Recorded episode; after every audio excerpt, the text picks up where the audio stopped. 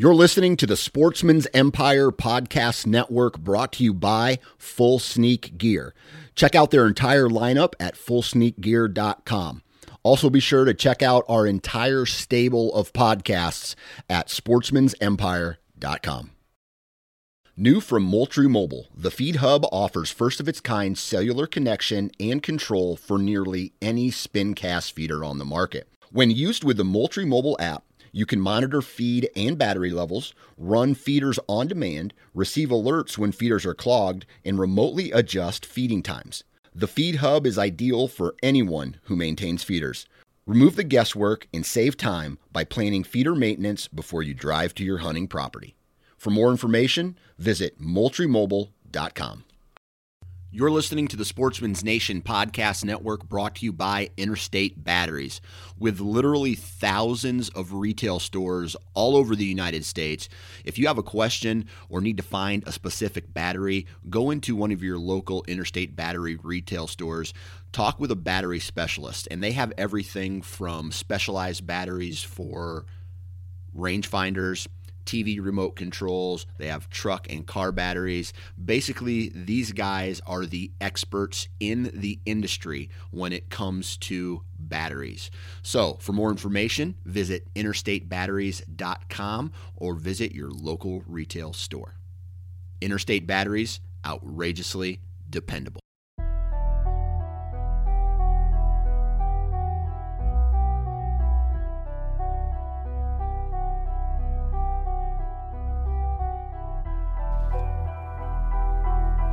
Happy New Year, all you whitetail hunting, bow hunting, elk hunting, mule deer hunting, turkey hunting, fishing, trapping sons of bitches. Hopefully, everybody had a great New Year's Eve. I'm going to tell you right now, I am I'm beyond jacked up right now for 2020, and I'm going to tell you why. I am going to be making some big life changes, and I am going to really focus on my business this year. I'm going to focus on my family this year. I'm going to put all the bullshit in the back seat and not worry about it. And I'm going to focus on things that are really important to me. And that is, I guess, kind of my New Year's resolution. But all the things that I have been doing in the past, I'm going to become more efficient. I'm going to amplify all the positive things and I'm going to turn down or eliminate all of the negative things and just become as efficient of a human as possible. You know, I have the health resolutions as well. I'm getting fat, so I need to uh, focus on getting back at the uh, the, the health side of things. I want to do some new and exciting things. Um, I want to make another short film this year. I want to uh, really focus on my business, like I said, and bring you guys through the Sportsman's Nation, not only just podcasts now, but I, I think I'm going to start picking up the video game uh, and, and, getting more involved in, in the video side of things as well. Uh, and just, I have this whiteboard on my uh, on my wall in my office, and on this whiteboard, it has all of the things that are somewhat important to the sportsman's nation, right? Things that you have to do every week, things that you have to do every month, uh, contract stuff where you know I'm obligated to do these things, and then I have a section of when those are done and I have my free time and it's time to grow. These are the things that I want to focus on. So I have a, a kind of a priority list. It's not necessarily in any order, but it's just a, a, a a list of things that I want to accomplish in uh, 2020, and uh, if I can get all those done, it will be a uh, a good a good thing. I doubt they all get done, but uh, I have some pretty high expectations for this year, and one of them is to keep coming out with awesome podcasts every single week, and today is no exception. Uh, we're going to be talking with a gentleman who had a, I believe, a four year history with this buck that he's that, we talk about today. And I love episodes like this because you get to hear about failure, right? And failure, in my opinion, is what defines us. And uh, failure is one of those things that it defines us, but it also allows us to grow in the right direction. And what I mean by that is with the Sportsman's Nation, I fail every single week there's something that I do wrong that I go, oh man, I, I can't do that again. And I got to learn from it. Or, hey, I have this problem. How do I fix it?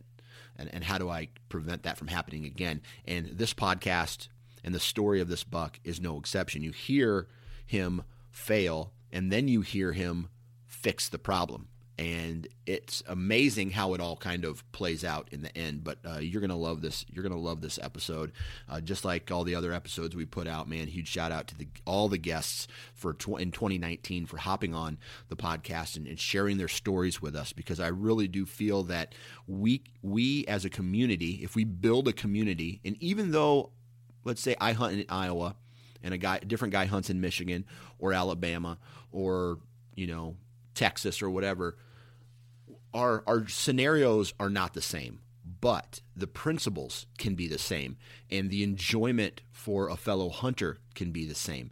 And I feel that the Sportsman's Nation and the Nine Finger Chronicles does that to the point where you know we're putting out relatable content that you can actually go apply in your woods or wherever you hunt.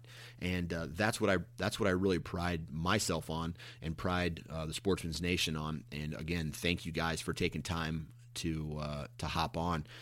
And you know, again, I want to take this opportunity to thank all of the partners uh, of not only the Sportsman's Nation but the Nine Finger Chronicles as well. You know, we have some really amazing brands working with us uh, this this year and continuing on you know hopefully i can continue these partnerships on into 2020 you know and uh, if i do that's great. If i don't completely understandable you know. This is a business and uh, loyalty is awesome but at the end of the day these companies have to uh, um, you know these companies have to do what they have to do in order to survive in business and change their schematics and change who they uh, uh, you know change who you know where they put their money to get the best possible return on investment for that. And I just want to say, and I'll provide you with an example because I don't think they would have a problem with me doing it. One of the companies that I'm I'm I'm talking about here is Ripcord. Ripcord makes an absolutely awesome rest, right? And I've been a they've been a partner on this podcast since day one. I mean, these guys have uh, put money into this podcast, and they didn't even give a discount code out. Right? They just they said, you know what, we believe in what you're doing. Uh, you, we know you love our products. Go tell you know go tell everybody about it. And Ripcord is one of those companies that they are, uh, you know, they're they've decided to move on in a different direction with their advertising, and it's okay. I mean, I completely understand. I'm not butthurt because that you know, oh my God, you decided not to work with me. I'm Dan Johnson. You know, I'm not. I'm not like that. I understand that business has to grow and it changes at all time. But I do want to say that um, that company it has amazing people working for it, and they have an amazing product uh, that I think really all of you guys need to. Uh, you know, if you're ever looking for an arrow rest, really. Uh, really think about ripcord and think about uh, you know what you need in a rest they can provide it to you I and mean, just an awesome american made company uh, veteran owned awesome customer service and i know I'm, I'm, talking about a company that just dropped me but i do want to thank them for the, the money that they've given me in the past to become a partner of this podcast has literally helped not only this business grow but it has helped my family pay the bills. And that means a lot to me. You know, when you're helping my family and you're helping me and you're helping my business, that means a lot to me. So, uh, huge shout out to Ripcord. Go check them out. And that, my friends, is a testimonial, I guess you could say, of a, of a great brand. And now we are done talking. Um, but, but one last thing before I get into this podcast today, and it's about what I've learned over uh, shit the last decade, really. Uh, man, I was a fuck up for a lot of my life, and I, uh, you know, I drank a lot. I didn't care about other people except myself. I um, was negative in nature, right? I, I, came off as a good guy. I was nice to you, uh, all that stuff. But I always thought of the worst possible outcome for every scenario. And in the last 10 years, I think what I've what I've really tried to do is become a positive person. And that is something that I want to continue doing uh, in the next you know year, in the next five years, ten years, is just be as humanly possible, be as positive as humanly possible, and surround myself with positive people and bring uh, the positive energy to my family. And I think when you can bring positive energy to another group of people, and even though if those people may not be positive themselves, if you're positive and you uh, if you're positive and you can you can spread that positivity. And every day that other person who sees you being positive even when you get shit on you're still positive they can change. And then they're putting out more positive energy. And i think that's one thing that this uh, I, I know i need in my life. And I, you know, positive, you know, positivity is good for everybody. But I think the nation and the world as a whole just needs people who are more positive an, an example of that would be somebody who sees a deer on social media. Oh, shit, he shot that in Iowa, or he shot that with an outfitter, or he shot that, you know, on in a high fence or whatever. You know how much that's that's negative. And I think if we can just say, dude, congrats. If it makes the other person happy, isn't really that's isn't that all that matters? Because what does someone else killing a deer in a different state using an outfitter or in a high fence or whatever, what does that mean to you? It doesn't mean shit. So I just want that's that's one thing that I've had to work on in the last couple years is just dropping judgment and seeing it does that make the other person happy? If it does, guess what? Congrats to them. Did they do it legally? Congrats to them. Positive energy, positive energy, positive energy. And once we start putting out more positive energy, I'm telling you, man, this this hunting community that we know that sometimes feels divided will be united and then we can start going places. Then we can start doing crazy things together instead of, you know, and, and having a conversation with somebody who hunts completely different from you. Don't shit on them. Talk to them. Hey, man, why do you hunt a high fence? Hey, man, why do you use an outfitter? Hey, man, why do you hunt public versus private? Hey, man, why, why, why? And guess what? When you gain this information, all information is good information. Maybe you like it, maybe you don't. But if you have information and you can carry on an intelligent conversation with someone about uh, what they do and how they do it, it makes you better because you might learn something from them, even if it's something so small that you can turn around, flip it, and take it out into the timber with you and it might work. So I want to quit judging. I want to have more positive energy and I want to I want to make this sounds cheesy, dude, but I want to make this uh, this world a better place. You know, I want to make my home a better place. I want to make the hunting community a better place.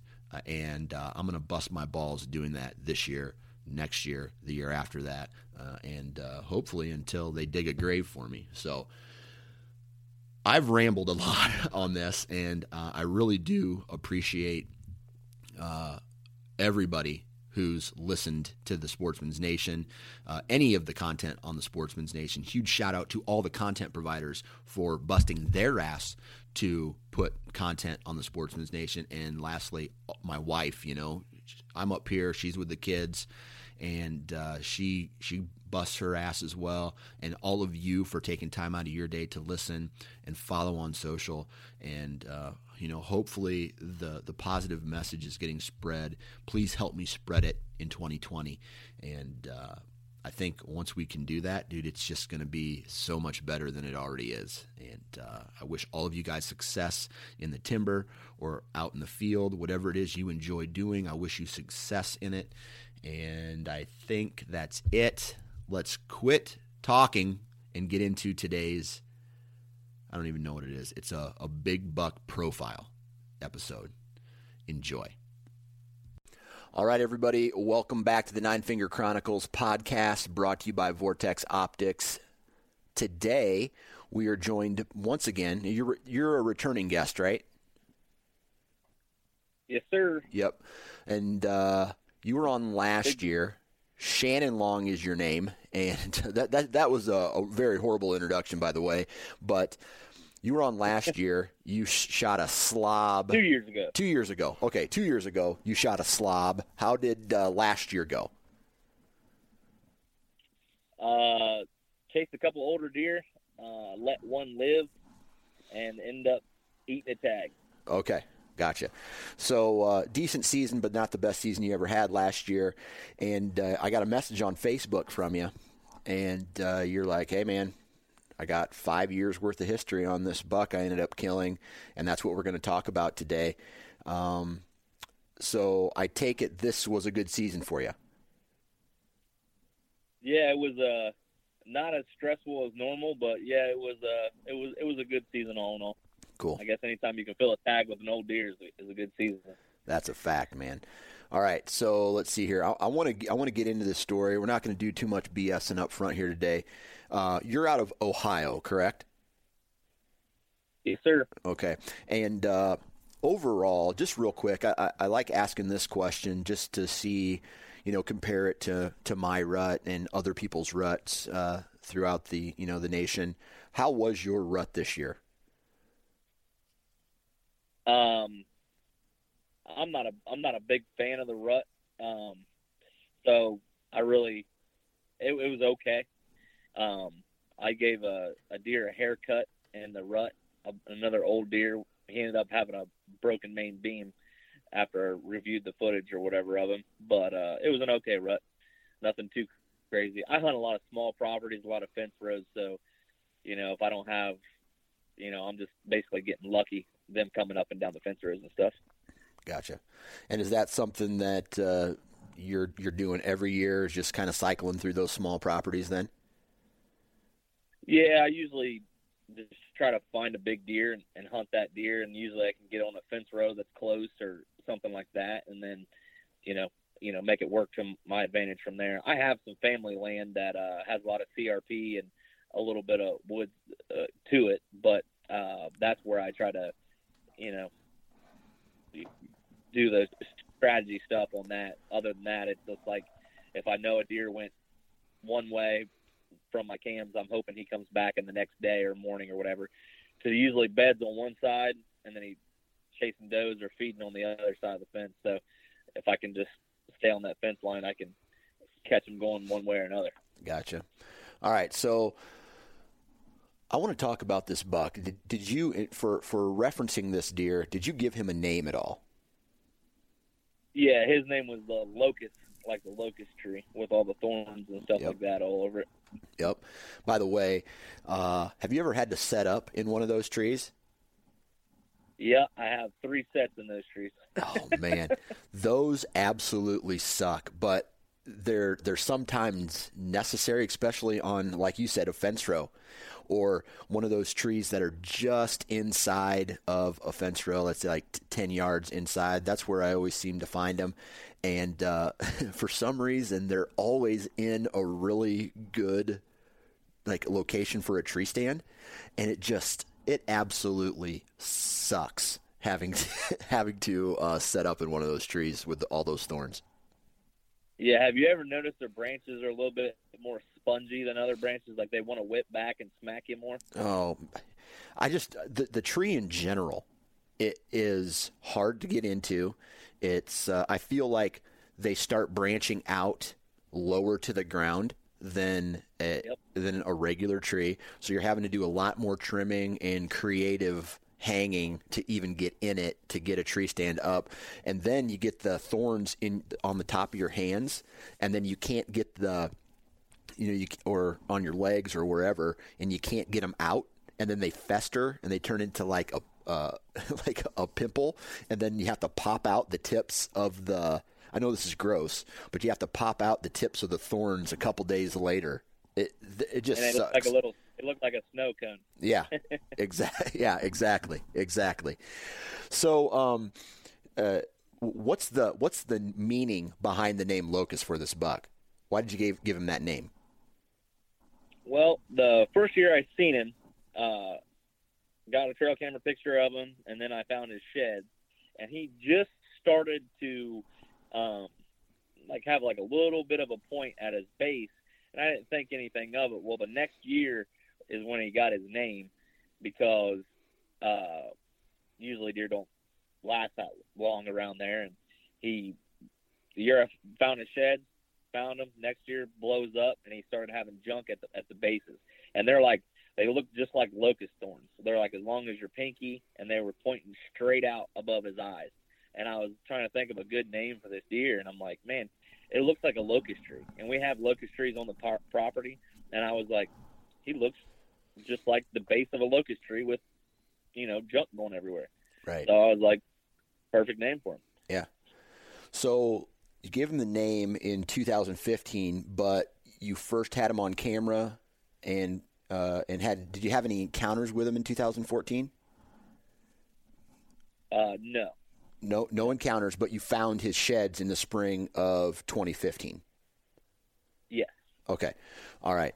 Um, so you you find his sheds, and then in 2015, um, how did he? You said he blew up from the sheds that you found in, fi- in the spring of 15 to the fall of 2015. Yeah. He probably put on, if I had to guess, probably 40 inches. Oh wow, oh wow. Yeah. So, so he he blew up, um, and then what what did you guesstimate his age to be? The you know the 2015.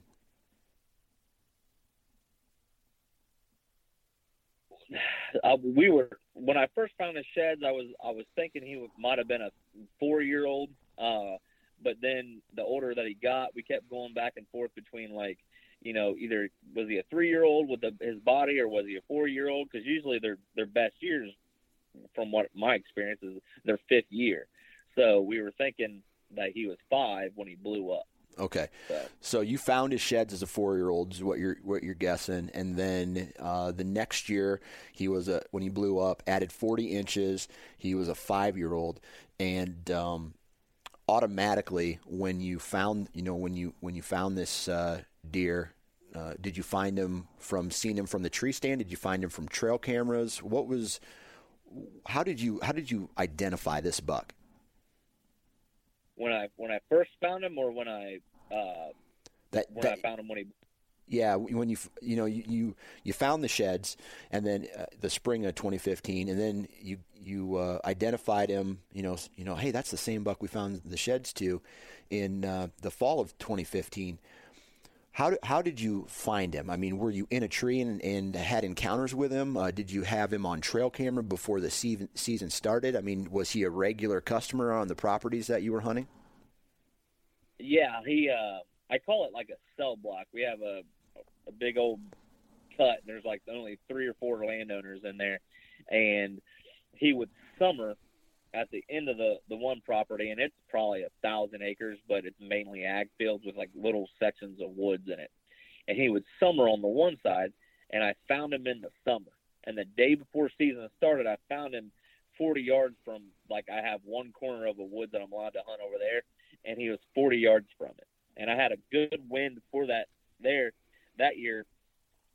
Hunted him the first time, and then never seen him. He never showed back up on camera again. So I didn't know uh, what he did because of just being new with him. I was like, well, he's over here in the summer. Found him in the summer, hunted him once, and now he's gone. And then November first, I get uh, a, a trail camera picture. Um, I wasn't running cell cams yet back then, so I had to check all my cams and stuff like that. So I found a November first he came through in the daylight where I got one of the best pictures that well probably the best picture of him, and yeah. So the, the way the property's set up is like all these wood lots. There's a total of 15 people that actually hunt this thing I call the cell block, and I only had like the kind of off the wall spots. I the the main woods I'm allowed to hunt him in was 310 yards long by 160 yards wide, and then there's like a valley I'm allowed to hunt this valley that's real thick that they can't farm, and then there's this little itty bitty island way out, like three quarters of a mile out in the field that I can hunt, and then one corner of another woods that's on the south side of the farm, just one corner of it. Okay. And that's really all I'm allowed. But we all kind of like talk to each other and show each other trail camera pics, and all of us except for like two guys get along on this on this whole area. So everybody knew of him, but just never had a lot of you know encounters with him. Okay.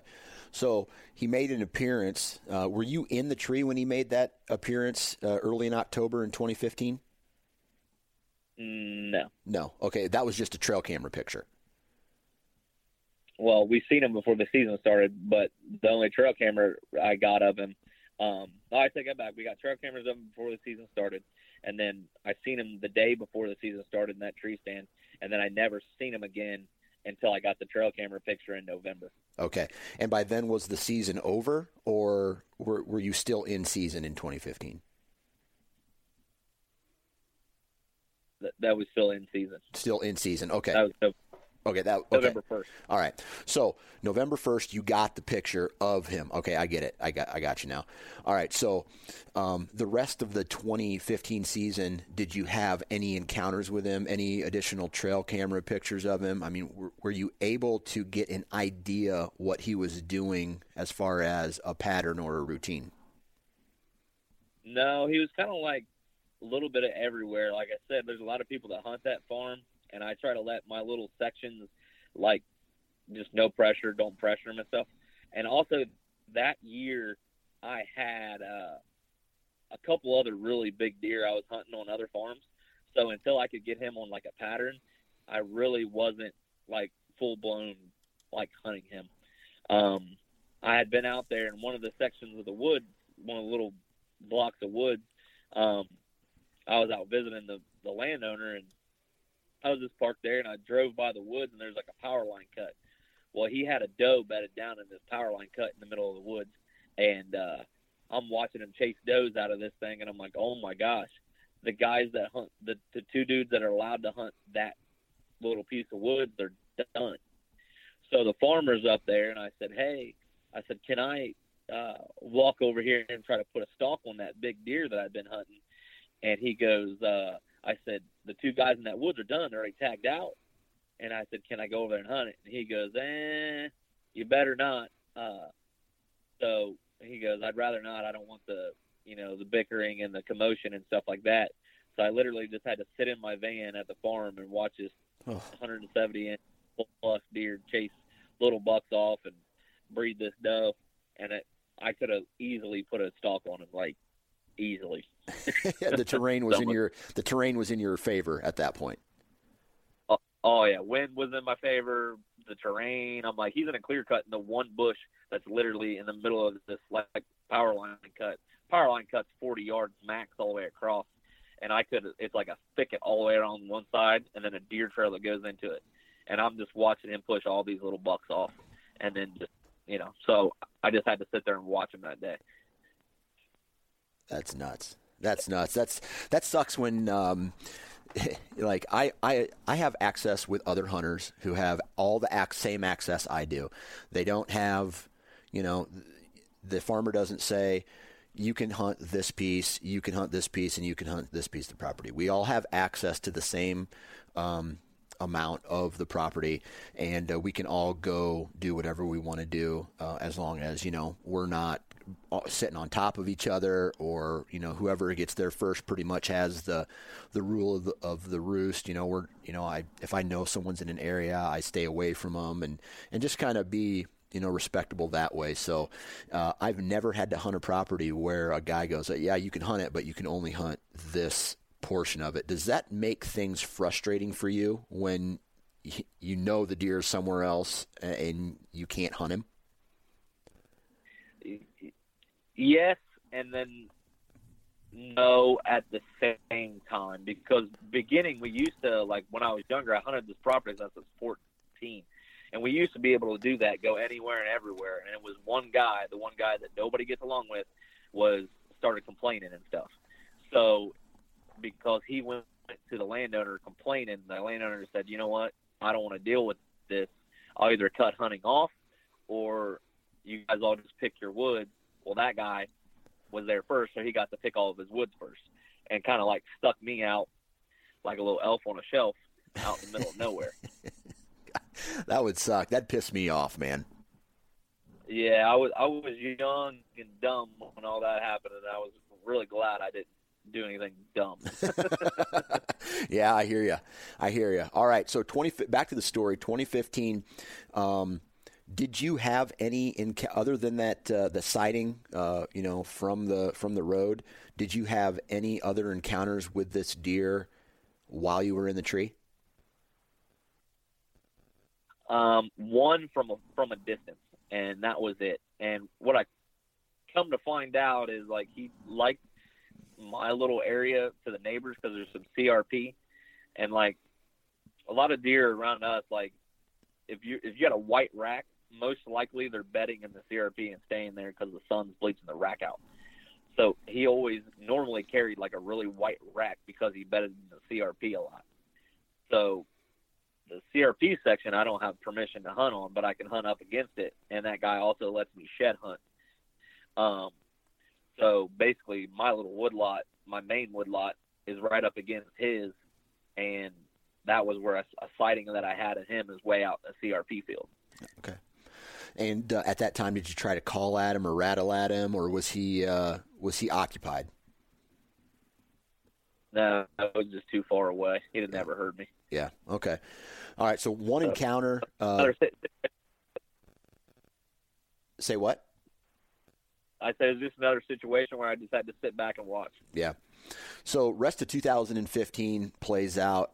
No more, no more encounters. Did you know that uh, this deer made it through the gun season at all? Yeah, I had uh, trail camera pics all through uh, the rest of that season, and uh, and, and into the later part of the year and stuff like that with just my regular cameras and so on and so forth. Um, so I knew he made it through. I looked for his sheds pretty hard, and I pounded that property and never found that the biggest set I never found. Okay. So I found the first years that I I found his sheds before I ever even got checked my cameras. I found him when I found the sheds or whatever. And then the biggest year, never found his sheds. Okay. So his biggest year from an antler was his uh, from an antler perspective is your that buck's uh, what you're assuming is his is his fifth year. Correct. Okay. So you didn't find his sheds uh, the spring of 2016. Uh, what about when did the deer show back up, or when did you know he was alive? Uh, the summer or fall of 2016. Um, I scouted him again in you know July. I could pick him out from a mile away. And then I was getting trail cameras where he was summering and stuff like that too. I got a really sweet trail camera picture of him uh, with a fawn, like he's on, on a mineral. And he would always come to this mineral in the summer, and he'd always summer over there in that woods. And I have a picture of him and the mineral and the fawn, like looking at each other, kind of at the mineral, and it was just a sweet ass picture. Cool. So cool. So then uh, you knew he was alive, but you have trail cameras on that block of woods. Is this the block, same block of woods that you can hunt?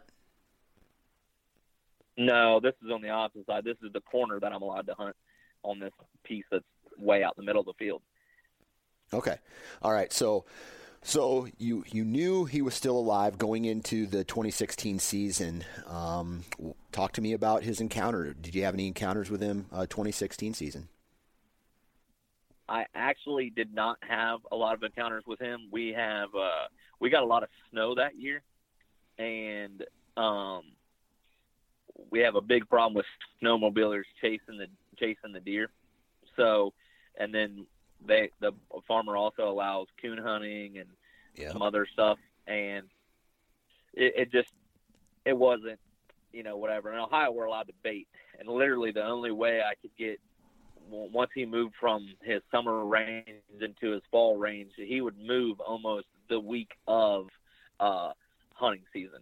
You know, because so many guys would start putting their stands up and start putting cams up the very first week of hunting season. So it was always like he was like, "Oh, there's my sign. I'm going to move to my fall range." and I'm going to go over there and you know that's where he stayed for the rest of the year. So I started I started baiting in my small in my small woods, and he would always come in and uh, I was getting him on on coming in on bait and stuff like that. Well, that year was also another year where I had another big deer that I was chasing elsewhere, and um, uh, I just never ended up. He never presented like a pattern, and he would only come in at night, like 99% of the time into the bait. But it's like if I can keep him over here and away from everybody else, as long as it's surviving, that's all I care. Gotcha. So, So you were chasing you were chasing another deer that was getting a majority of your time, and the only reason you were putting bait out was just to hopefully keep him alive from uh, some of the other guys.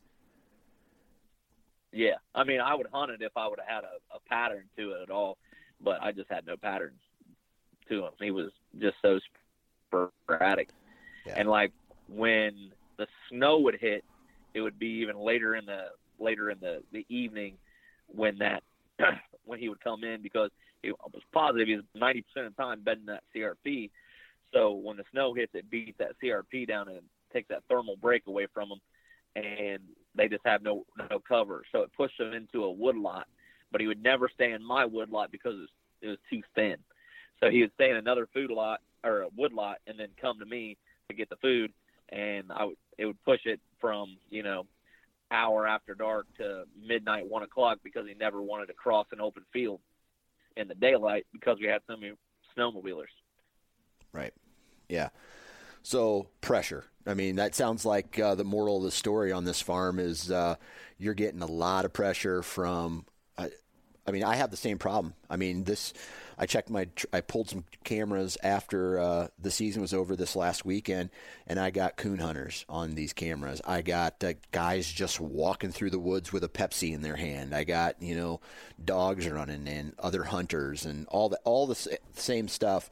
And I think I think that has a, a huge effect, obviously, on on the deer. So it sounds like that's something that you're used to fighting, though. Uh, yeah, some years worse. This year wasn't as bad as as normal, so you know that was, you know, it, it was what it was. I'm actually working on making like a photo album of all the dumb stuff that happens to me during hunting.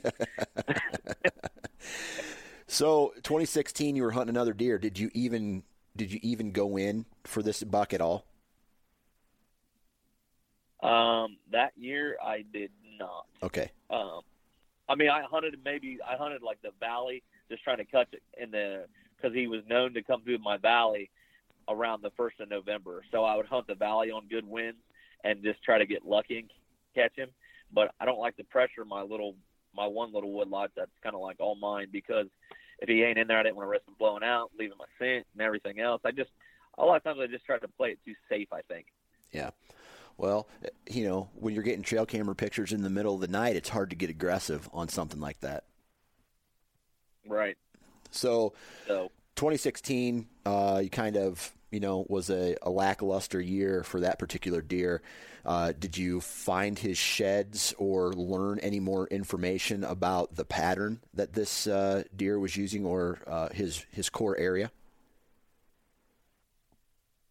Yeah, I narrowed his core area down because, like I said, I, I there's like several of us on the farm that all talk to each other, and uh, I'd say they had about maybe 20 pictures of him, and it was always during the rut he would go off to the other bigger wood lots, and they'd catch him coming through, coming through, coming through, and then um, he would go back home into this other woodlot next to the CRP, and you know he'd be in the CRP until the snow would hit or the ice would hit, and then he would be like, okay, well, I'm, you know, going to go into the wood lot, and then my, the wood lot behind mine that's on the property that we're allowed to hunt, that, but I'm not allowed in that wood. Um, he had a bed in there, and I'm almost positive I know exactly where it's at. Um, but that guy would catch him jay hooking around into it, and, and the guy, he's actually a younger kid. He would just never put two and two together that he was jay hooking around him to get into his bed. So I was just adding intel to everything and just sitting back and just waiting. Yeah. All right. So 16 passes. Did you find his sheds in the spring of 17? I did not. That was the year after his biggest year, and I did not find his sheds then. Okay, no sheds in 2017. Um, well, that'd have been oh, yeah, 16, 17. I mean, yeah, spring of no 17. sheds there. Yep. Yeah. Okay. So you know, after after talking with some of the other uh, hunters on the property, um, and it, you know, I I do the same thing sometimes where I'll share most of the information with some of the guy, you know, with some of the other hunters, but you're always leaving just a little bit out because you don't want, you know, it's hard to be hundred percent honest with, you know, with somebody because I don't know. It, it sucks that you have to do that. I, I feel, but at the same time, you know, if you give information to somebody who has permission to hunt the same piece of property or near the same piece of property, you know, if I found out uh, that there was a big buck cruising a particular fence line or up on a coming up a draw, I would make a move on them, right? If I found that information out, but you know. Is it? Uh, did you gain any intel from any of these guys, or, or puzzle pieces that was like, okay, bingo, now I know what I need to do?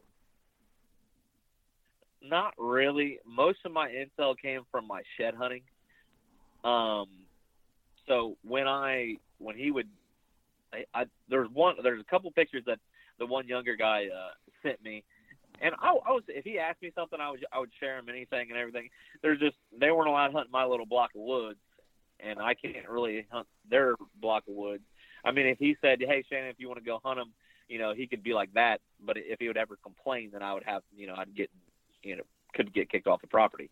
Right. So they did the same thing. So we just, you know, so if he asked me, "Hey, have you seen a locust?" I'd be like, "Yeah," and uh, I'd share a photo because there's really no way it could really help him, you Yeah. know. But with his, um, the the angle that he was going and the time of night that he was he was getting these pictures, it was letting him do that big circle back into the to the CRP, and I was like, he has to be going and laying in this CRP. The CRP property is like mm, 60, 80 acres or something like that.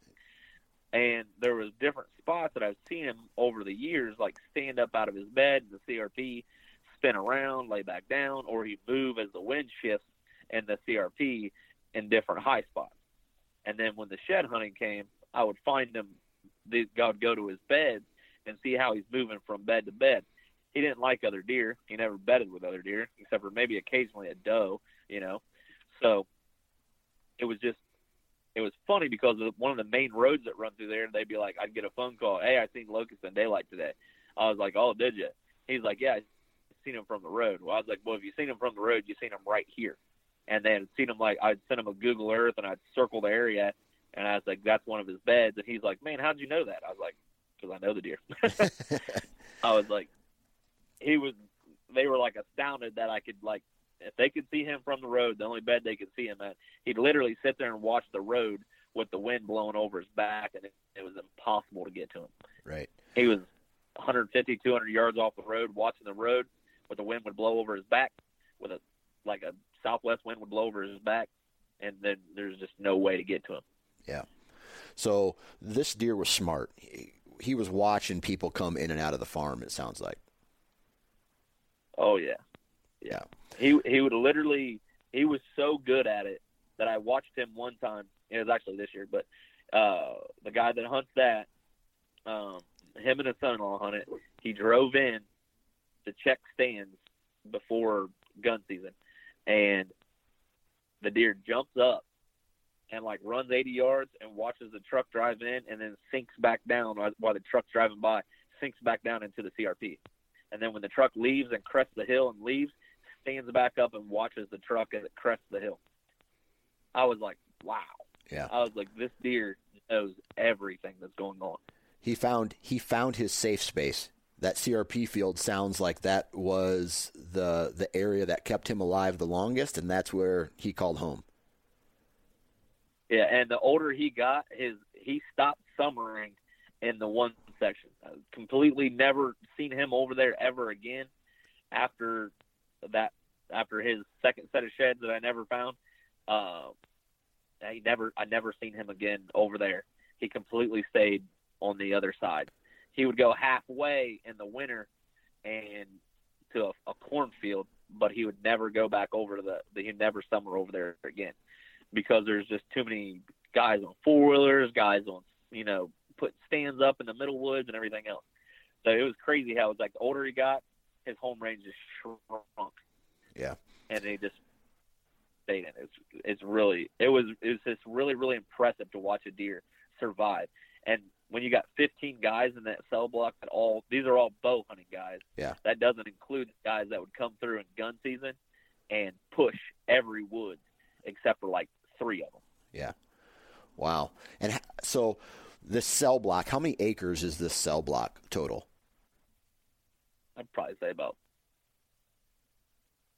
2,500 acres, maybe. 2,500 acres, 15 guys, and a majority of it is ag. Yeah, I'd say 90 percent of it's ag. Okay, all right. So, uh, 2017. Um, what's uh, what's the story in 2017? Um, did his did did so that's see he's uh, 2017 he's a six uh, let's see uh, four five six seven so he's seven year old at in 2017 roughly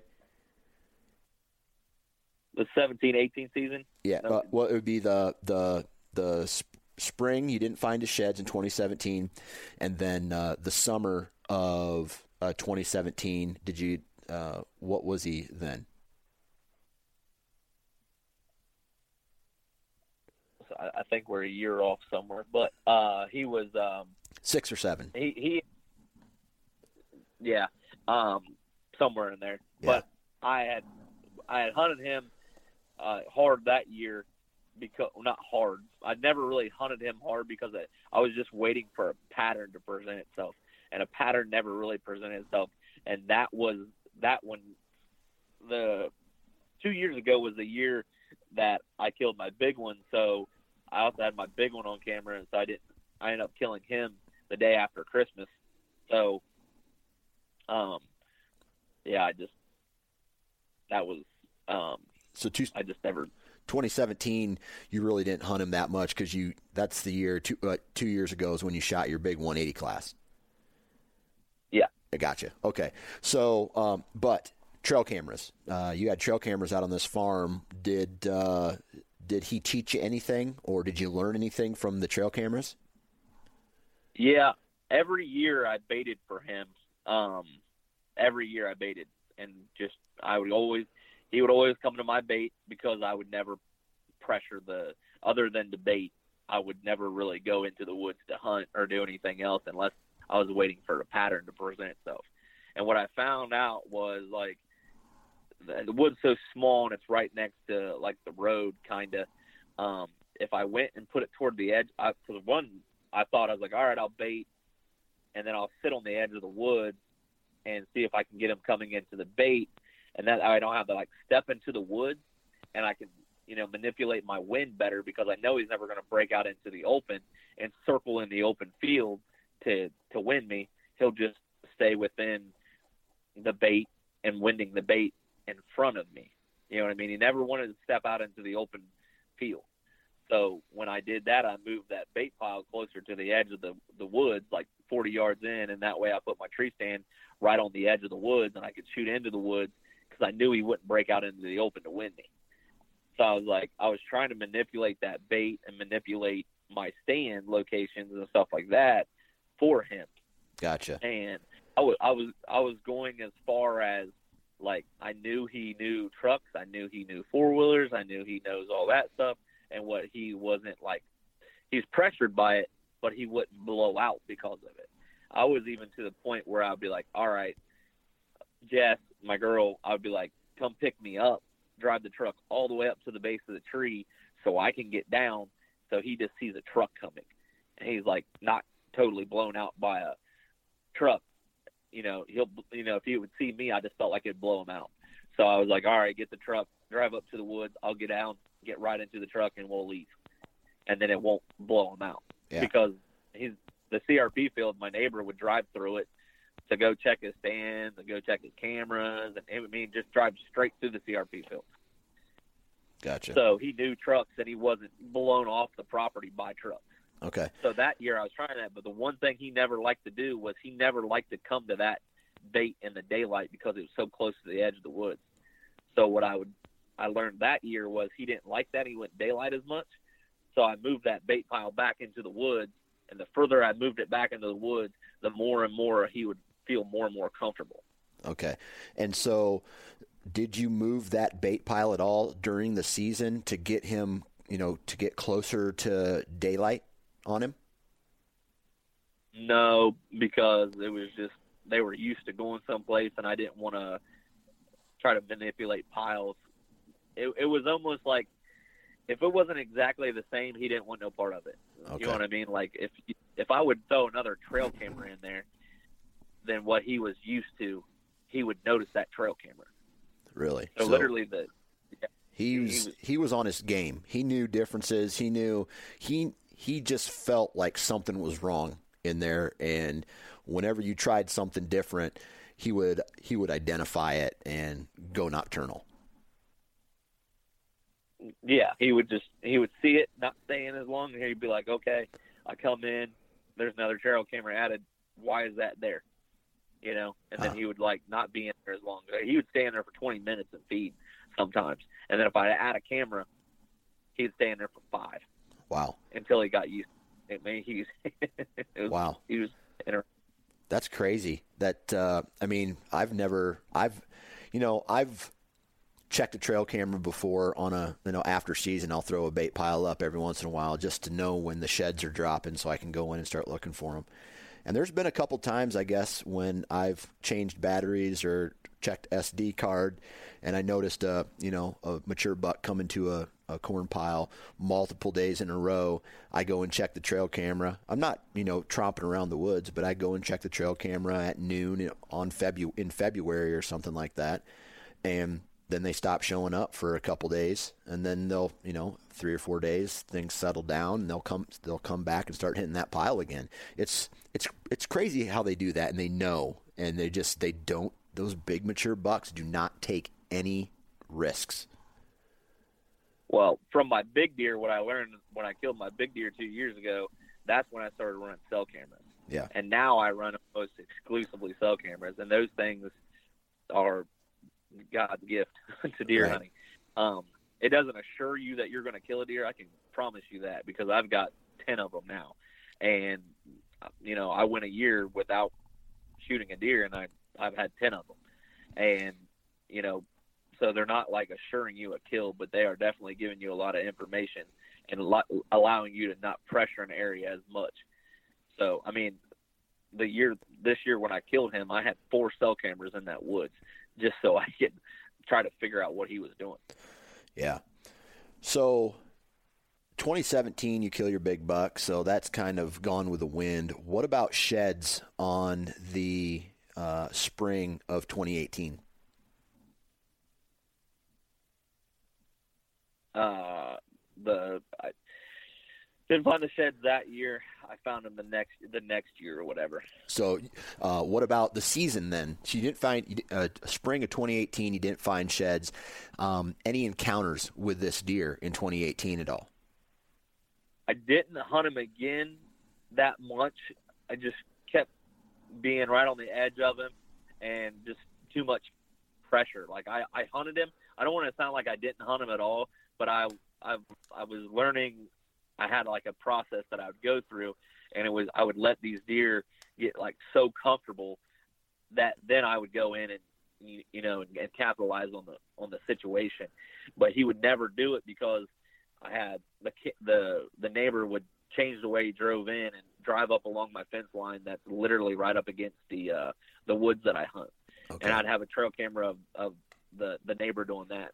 It would literally he would get onto a pattern and get closer and closer to daylight. The neighbor would come. It'd bump him off two weeks. He would start to get the process again in the two weeks, and then the next thing you know, coon hunters would come in. It'd bump him back a week and then he would get, start to come in again and come in again and get closer and closer and closer. Well, by that time, season's over. Yeah. It was it was always something, and he would always know. So he was affected by pressure big time. Oh yeah, I mean, and me and my buddies that would talk about it, we just sitting there thinking about look at all this information that I've gathered where I've watched them. And I'm I'm getting hundreds of pictures of this deer throughout the night. Like he would come in and feed it two or three times a night, two times a night, one time a night, stay for 15 minutes. I mean, when you change a camera move or would you would you would add a camera or do something, he would stay in for five minutes, and then he would only come in one time a night, and then he'd come in like the next night, stay a little bit longer, and yada yada. So the longest he'd ever stayed in there was 27 minutes feeding. Yeah. And I was just like, and it was in the dark. it was a it was a night. I mean, I have plenty of daylight pictures of them, but a lot of them would be like, okay, I'd come in one day with the perfect wind blowing in its face, impossible for me to hunt it. And I was like, you know, so a cell camera does you no good other than telling you he's only going to move with the perfect wind in his face, Yeah. and you're never going to be able to beat him that way. So with the little woods that I had, Right. So you were relying heavily on trail camera data. Um, did you make a move on him at all in 2018? I did. uh How many times did I hunt him? I think I hunted him four times, Four times. and I only seen him twice, and that was in the CRP field. I try to I try to go in once in the early season, like October, and see which bed he's in, depending on the wind and stuff like that. And yeah, it was just I would see him once or twice, and that was it. Yeah, but uh, seeing him 50% of the time, you know, if you went in four times, you saw him twice. That's uh, that's that's pretty good odds.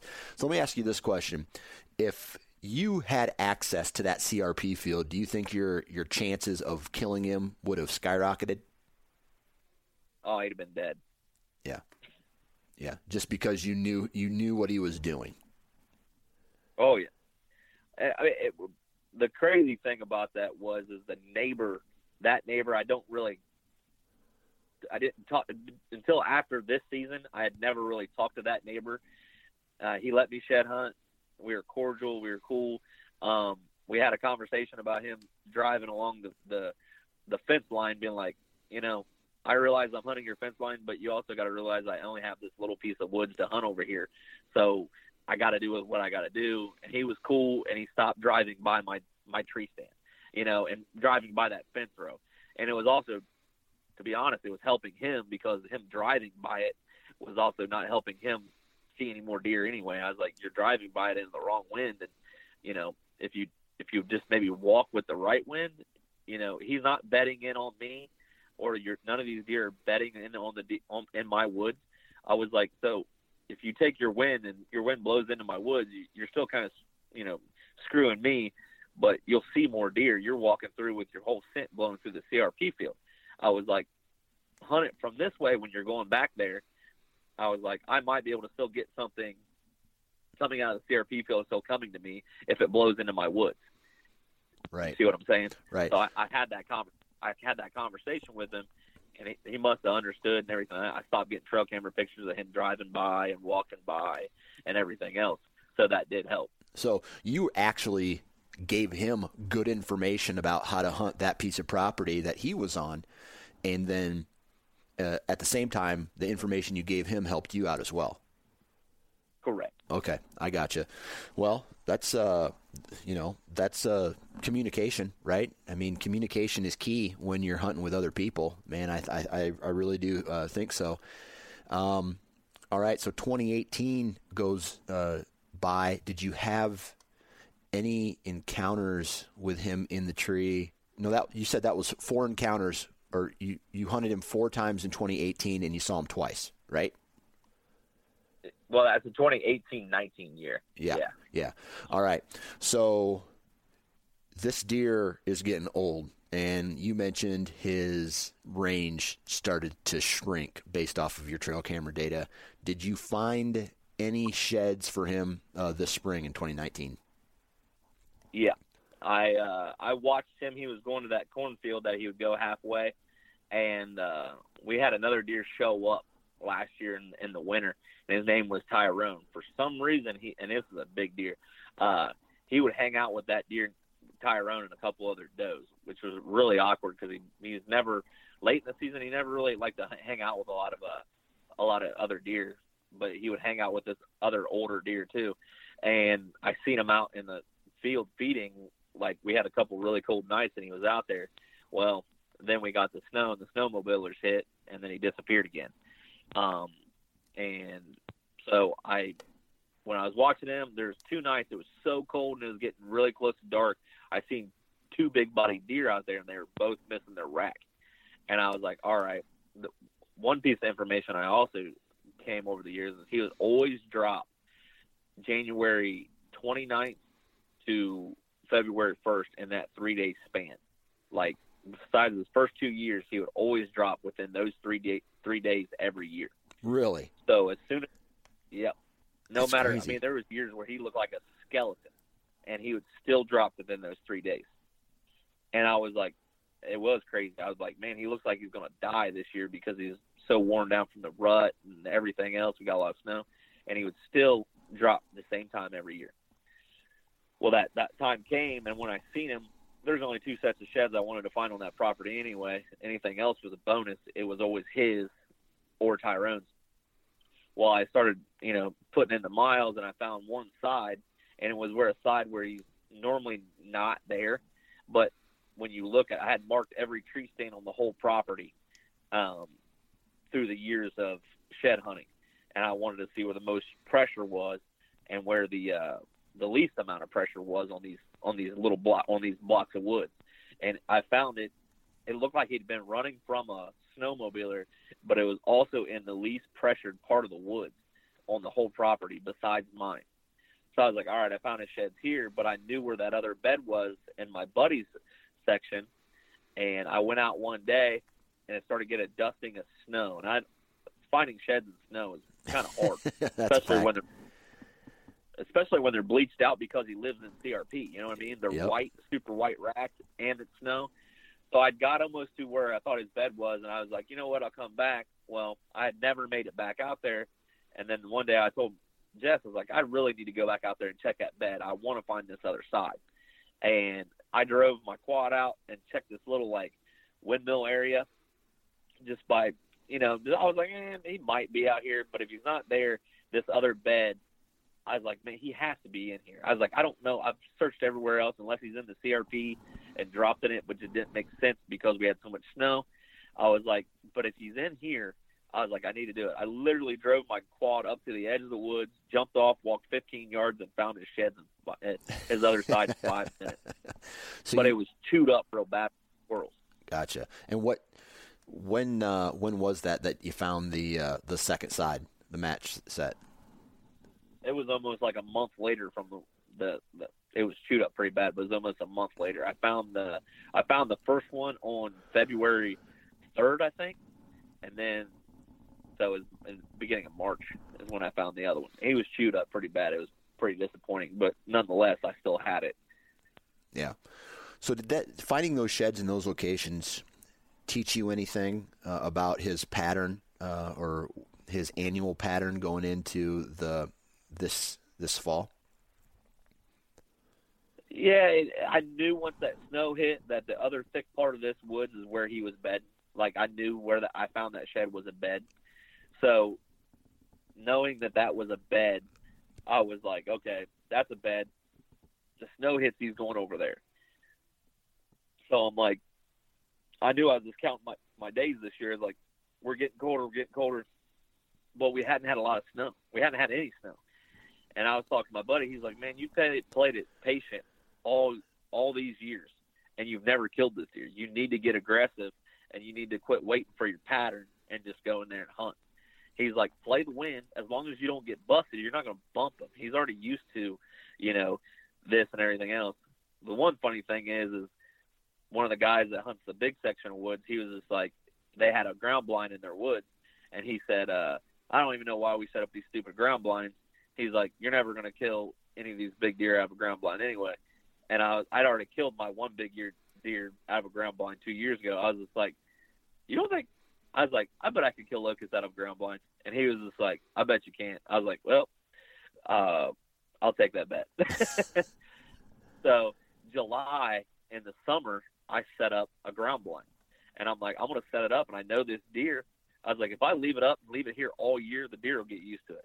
And I was like, I set it up, braced it, and brushed it in, and did everything else, and put my support poles in it, and it had been in there all year, hadn't touched it. And then when I started baiting, you know, I I made it so that now the bait pile is almost in the dead center of the woods, but more toward the fence line. He's like 20 yards off the fence line, but we're closer to the center center of the woods. I was like, now he has room to j hook around if he wants to j hook around, and he can do whatever he wants.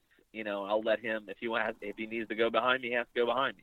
I was like, but we'll see what the cameras play out. You know, tell me.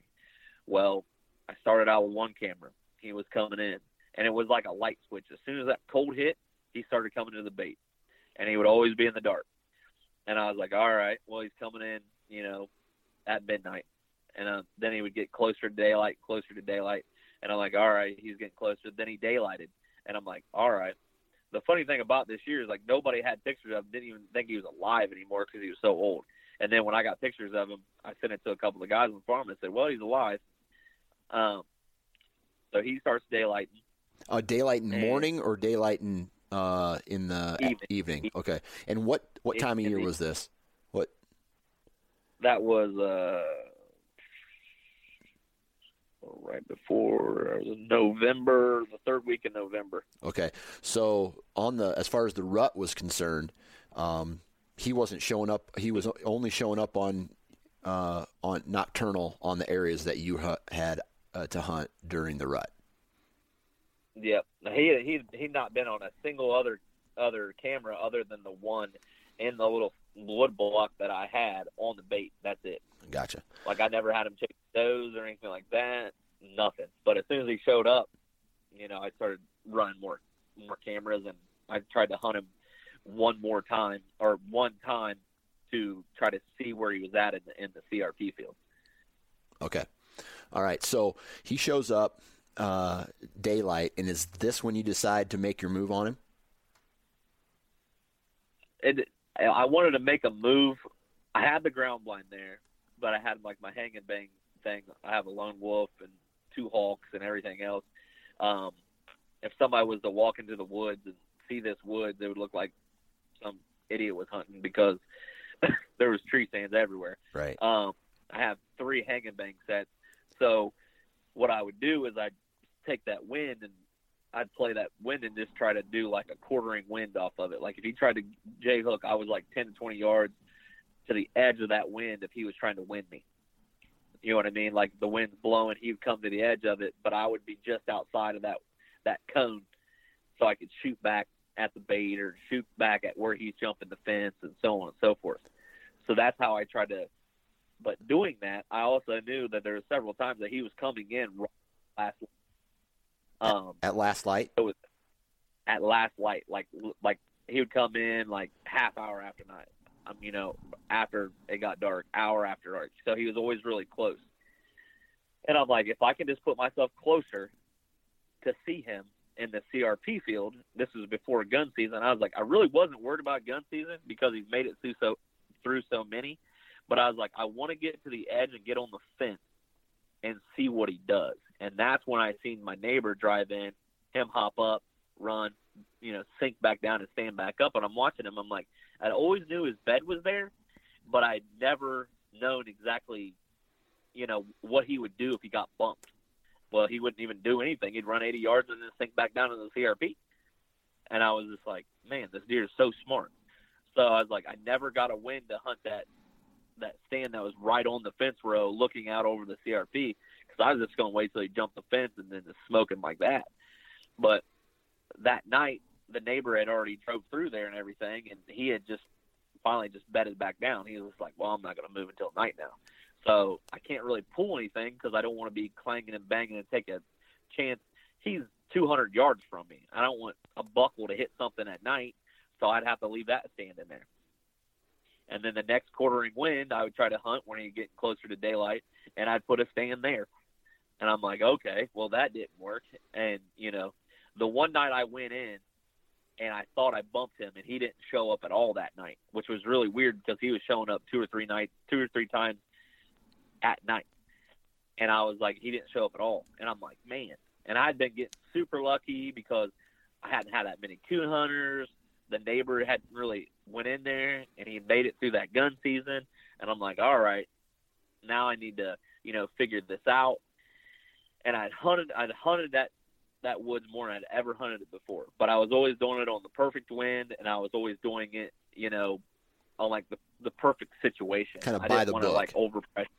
Yeah, like to the T. Yeah. But I'd like I'm talking. I'd probably already put in like seven or eight hunts in this thing, and I never believed that I'd be able to get that many hunts in. And with me thinking that I bumped him that night, I was like, I'm probably done now. And then he started coming back closer to daylight, and I'm like, man. So it'd been cold like two or three days in a row, and I was like, we had high pressure, clear skies. I was like, we had a little bit of snow on the ground and everything else. I could, you know, I was like, they have to be feeding tonight. I was like, pressure's high. I was like, clear, super cold. It's been cold for three days. I know he's hungry. He was in here, you know, a day ago, right before uh, last light. So I go into the ground blind because I have absolutely perfect wind for the ground blind, and it's so cold. I was like, I can, you know, it's easier to sit in the ground blind when it's freezing rather than a tree stand freezing. So I was like, I'll sit in the ground blind, and I was getting kind of deer pressed for the lack of better words because I'm like, I don't know what else to do about this deer. And you know, every day, me and my one buddy would sit there and you know contemplate different strategies and everything else. And I sat there, and it was getting it was getting down to the nitty gritty. And I look over, and I see a body, and he had he was so old where his body's like starting to hump up and like not really sag, but he's kind of like walking like he has like arthritis. You know, like an old man bent over. Yep. You know, that's that's what kind of body he had to him. And there was an old doe in there, and there was him. And I'm like, man, that looks bigger than the old doe. And then he turns his head, and I'm like, oh, that's him. Yeah. And he come up. The craziest thing is I had put four cameras to see where he was jumping into the woods because that's how I would. I was like, all right, he's going to jump here every single time? Because if he's going to jump here every single time, I'm going to move my stand and do that quartering wind, and then I'll get him right as soon as he jumps the fence. Well, come to find out, I was getting the camera was only sending pictures every three minutes. So I thought when he was walking up to the fence, he was just jumping, and I was, wasn't getting any more pictures. What he was doing, or what he did that night, he would come up to the fence, even with the bait pile, look at the bait and clear it, and then he would walk down the fence toward the ground blind, which the does would J hook around in too, and they'd come right next to the ground blind and then walk back up to it. But I never had a picture of him coming that way. It was always from behind the bait. So he walked down the fence row on the CRP, come toward the ground blind, and went to like he didn't go in by me. He just walked it to wind it, and but he would have had to go another forty yards to win the ground blind. Okay. And I was like, wow. He turns and goes right back up the fence row where he come from, and goes I don't know how many yards down because it was too thick for me to see. Jumps in the into the woods and then comes straight down behind the bait pile. So he's is he J hooking, or so he's coming up to try to win the ground blind or win past the bait. It went past the bait. He- yeah, he jumps in the timber and then walks the timber straight back down to J, then J hook again into the bait pile. So he, he would he would walk the fence line on the property that I don't have permission for. He would walk down that and come to me and win the bait pile on the private side, not my side. Okay. And then he'd turn walk back down where he came from on the fence and then jump into the woods on my side and then come up behind the bait and come in at a came in at an angle to the bait. Was he angling in between the bait and the ground blind, or was he away? Like was was was he ever between the bait pile and the ground blind, or was the bait pile always between the ground blind and him? When he was in the woods in my side, he was always the ground the the bait pile was in between me and him. Okay, all right. So he didn't J But on the side that the side that I, He didn't ever J hook Well, he- in he- between you, the the ground blind, and the the bait. Like what I'm getting at is, um, uh, it sounded like for a while there you you knew you didn't have a shot on the bait pile, so you backed your tree stands off, hoping that he would J hook around, and then he would get you would be closer to him than to the bait pile, and the you know so so he wouldn't j hook and wind you. Yeah, that's what I was doing with the tree stands. Correct. Gotcha. Okay. I was I was I was banking on him, you know, using the wind and me shooting him coming into the woods. That's how I was doing the tree stand. But the ground blind was pretty much set up for the bait, you know. Yep. And that's what I hunted that night because he was coming into it, and I I was I, I didn't. The, it was an exact perfect win for that. It was the very best win for that that uh that ground blind, which kind of blows my mind. If it wasn't being so cold, I don't think he would have came in in daylight because it was a very perfect win for me and a very terrible win for him. Got But it. he did, in his defense, he did he did win that bait pile. Like he came all the way even with my ground blind, but stayed on the the private side, and then he turned around and walked right back, and then jumped the fence twenty yards past where he had originally looked at the base okay. the bait pile. So and and you were in the ground blind this night. Yes, I was in the ground blind. Okay. So he Coldest night of the year. he does all that stuff, right? He exactly what you just said, and then he starts making his way towards the uh, the bait pile. Did he make it to the bait pile before you had, got the shot off, or did you let him come in and calm down, or uh, what time of day was was there plenty of shooting light left, or at any time were you nervous? Eh. Oh, I was nervous because I was running out of light quick. Yeah. And the thing is, I wasn't real. I was paying attention to him solely, and a couple other does that made it into the, the bait pile. And he hated other deer on that bait pile. He didn't want no part of any other deer there. And the craziest thing is, when he was walking down the thing, I looked over and I seen the doe on the bait pile. I'm like, oh man! I was like, what is he going to do now? He's never came in with does before. I was just like, and he starts shaking his head like, like waving his head like a moose. And I was like, what? And he's like shaking his head, and this deer like looks up and like yanks her head back, and then she runs off. And then another doe, like another place, like runs off too. He was like pushing all the deer off the bait pile, coming in, and he just slowly, like just like an old man walking into, you know, into church or something. He was just coming in, just shaking, just like. And once the deer moved, he stopped like swaying his head and just came in. And I let him get to the bait ball and put his head down. And the one thing is, he started quartering too more than I had thought. I thought he was just completely broadside. I ran that arrow up his leg, and uh, or not arrow, the pin up his leg at 26 yards, and I let her eat. And he was a little bit more quartering away than I had anticipated, and it went like long ways through him and ended up sticking in his back leg. But that Luminox looked like a 12 ring.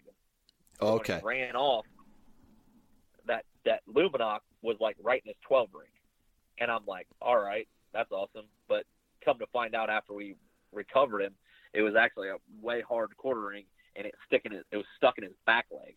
quartering towards you. You hit him. You hit him twelve ring, Toward- and then uh, it stuck in his opposite side back leg. Well, it it didn't end up being a 12 ring shot. It ended up being back. Okay. I had thought it. I in my mind, I didn't. It, it was. I didn't even turn the video camera on because it was. I didn't want to light up the the ground blind. You know yep. what I mean? Yep. Absolutely. sometimes you and I was like, you know what, I ain't messing with this. I was like, I've hunted this deer forever. I was like, I just want to shoot him. And so he he quartered more and when all this stuff's going through your mind, you know how it is. You're just like, okay, you think you see something and it was something else and then he ran off and it looks like a great shot. So um I call I call Jess and I'm like, Hey, I just shot Locust. She was like, Are you serious? And I'm like, Yeah. And then she immediately goes, Well, are you gonna be home in time to get Archer so I can go to dinner?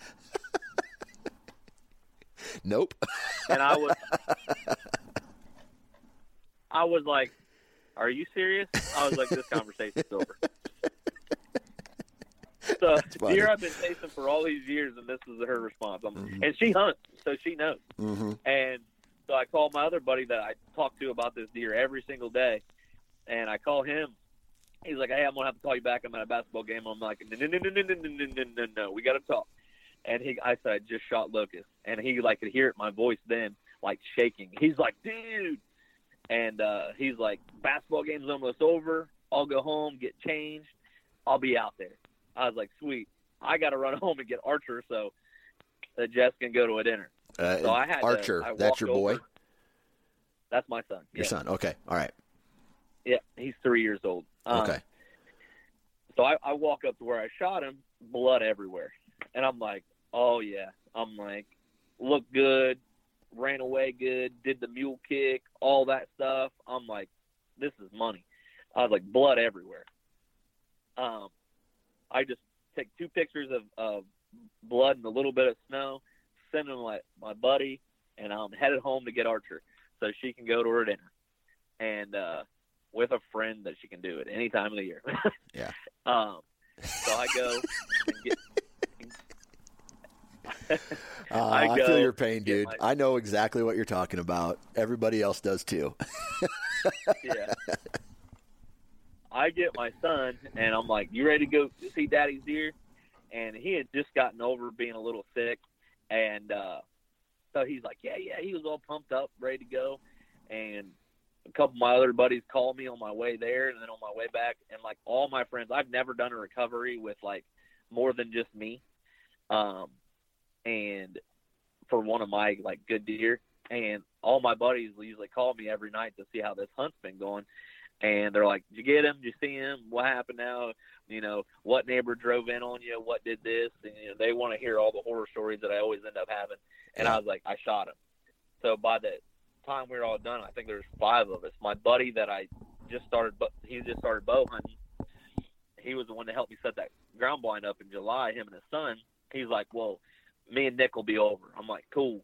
And then my buddies that hunted the farm with me, that hunted that other wood they had the bed in, he was like, "Oh, well, we'll come over and we'll bring the Kubota, so you, know, because we can't drive in the farmer's field with, with vehicles, it has to be like a lightweight Kubota or whatever." He's like, "I'll be in Kubota over," and then my buddy that I'd called, he was over, and then my other buddy, he was just like, "Dude, I'm coming too," and I'm like, "Cool." So there's like five of us or whatever out there, and we go back in and uh my son we get there and he goes dad i just want to stay in the car. And i'm like all right bud. So my buddy's son stayed in the car with with archer and we all went out and started tracking him i mean it's a red carpet treatment and we go 60 yards find a bed and uh, blood everywhere and then he gets up out of that bed goes 20 yards more and then another bed and he gets up out of that bed i mean there's still blood everywhere and then he goes in 10 yards more and there's another bed and I'm like, my buddy Matt's like, man, I'm starting to see like guts in this stuff. Yeah, that's my. was- That was, like, that's what I was going to say. That sounds like a gut shot deer. Yeah, and I'm just like, man, there's a lot of blood. I was like, this is weird. I'm like, and he'd already got out of three beds, but he he would get to the edge of the woods and then he would turn to stay in the woods. He never wanted to break out into the open field, uh, even after he was hurt. So I was like, this is crazy because he could have ran across the, the open field and got to uh, my buddy's woods to that other thicker bed.